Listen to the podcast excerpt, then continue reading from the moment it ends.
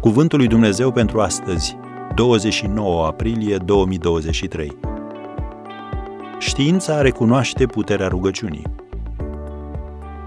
Nu vă îngrijorați de nimic, ci în orice lucru aduceți cererile voastre la cunoștința lui Dumnezeu, prin rugăciuni și cereri cu mulțumiri.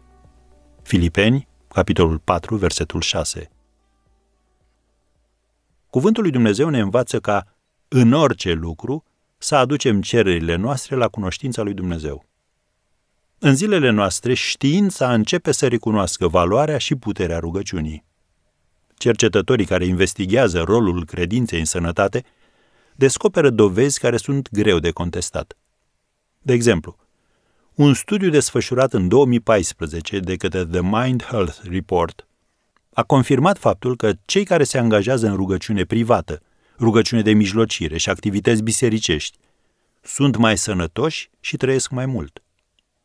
Haideți să vedem împreună ce au descoperit și alți cercetători. Cei de la Universitatea de Stat din Florida au descoperit că atunci când te rogi pentru cineva, ești mai dispus să ierți acea persoană. Când un grup de bărbați și de femei s-au rugat pentru sănătatea unui prieten apropiat în fiecare zi timp de patru săptămâni, ei au fost mai dispuși să ierte nu numai prietenii, ci și oamenii în general. Iertarea este asociată cu o stare de sănătate generală mai bună și cu o stare de mulțumire față de viață. Cercetătorii de la Universitatea din Miami au descoperit că rugăciunea și practicile biblice îmbunătățesc abilitatea de a urmări și de a atinge obiective pe termen lung. Rugăciunea afectează regiuni ale creierului care îmbunătățesc stăpânirea de sine și persoanele care își văd obiectivele ca fiind sacre sunt mai determinate să le atingă. Un studiu desfășurat de Universitatea din Wisconsin, Madison, a ajuns la concluzia că victimele unor relații abuzive și-au redobândit o imagine de sine pozitivă și și-au redus suferința emoțională când au inclus rugăciunea în viața lor.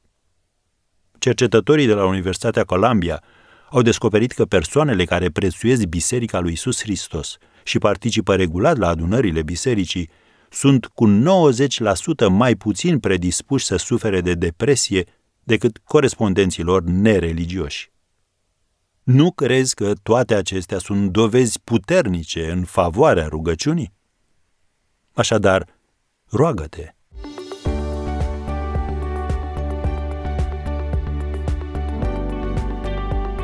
Ați ascultat Cuvântul lui Dumnezeu pentru astăzi, rubrica realizată în colaborare cu Fundația SER România.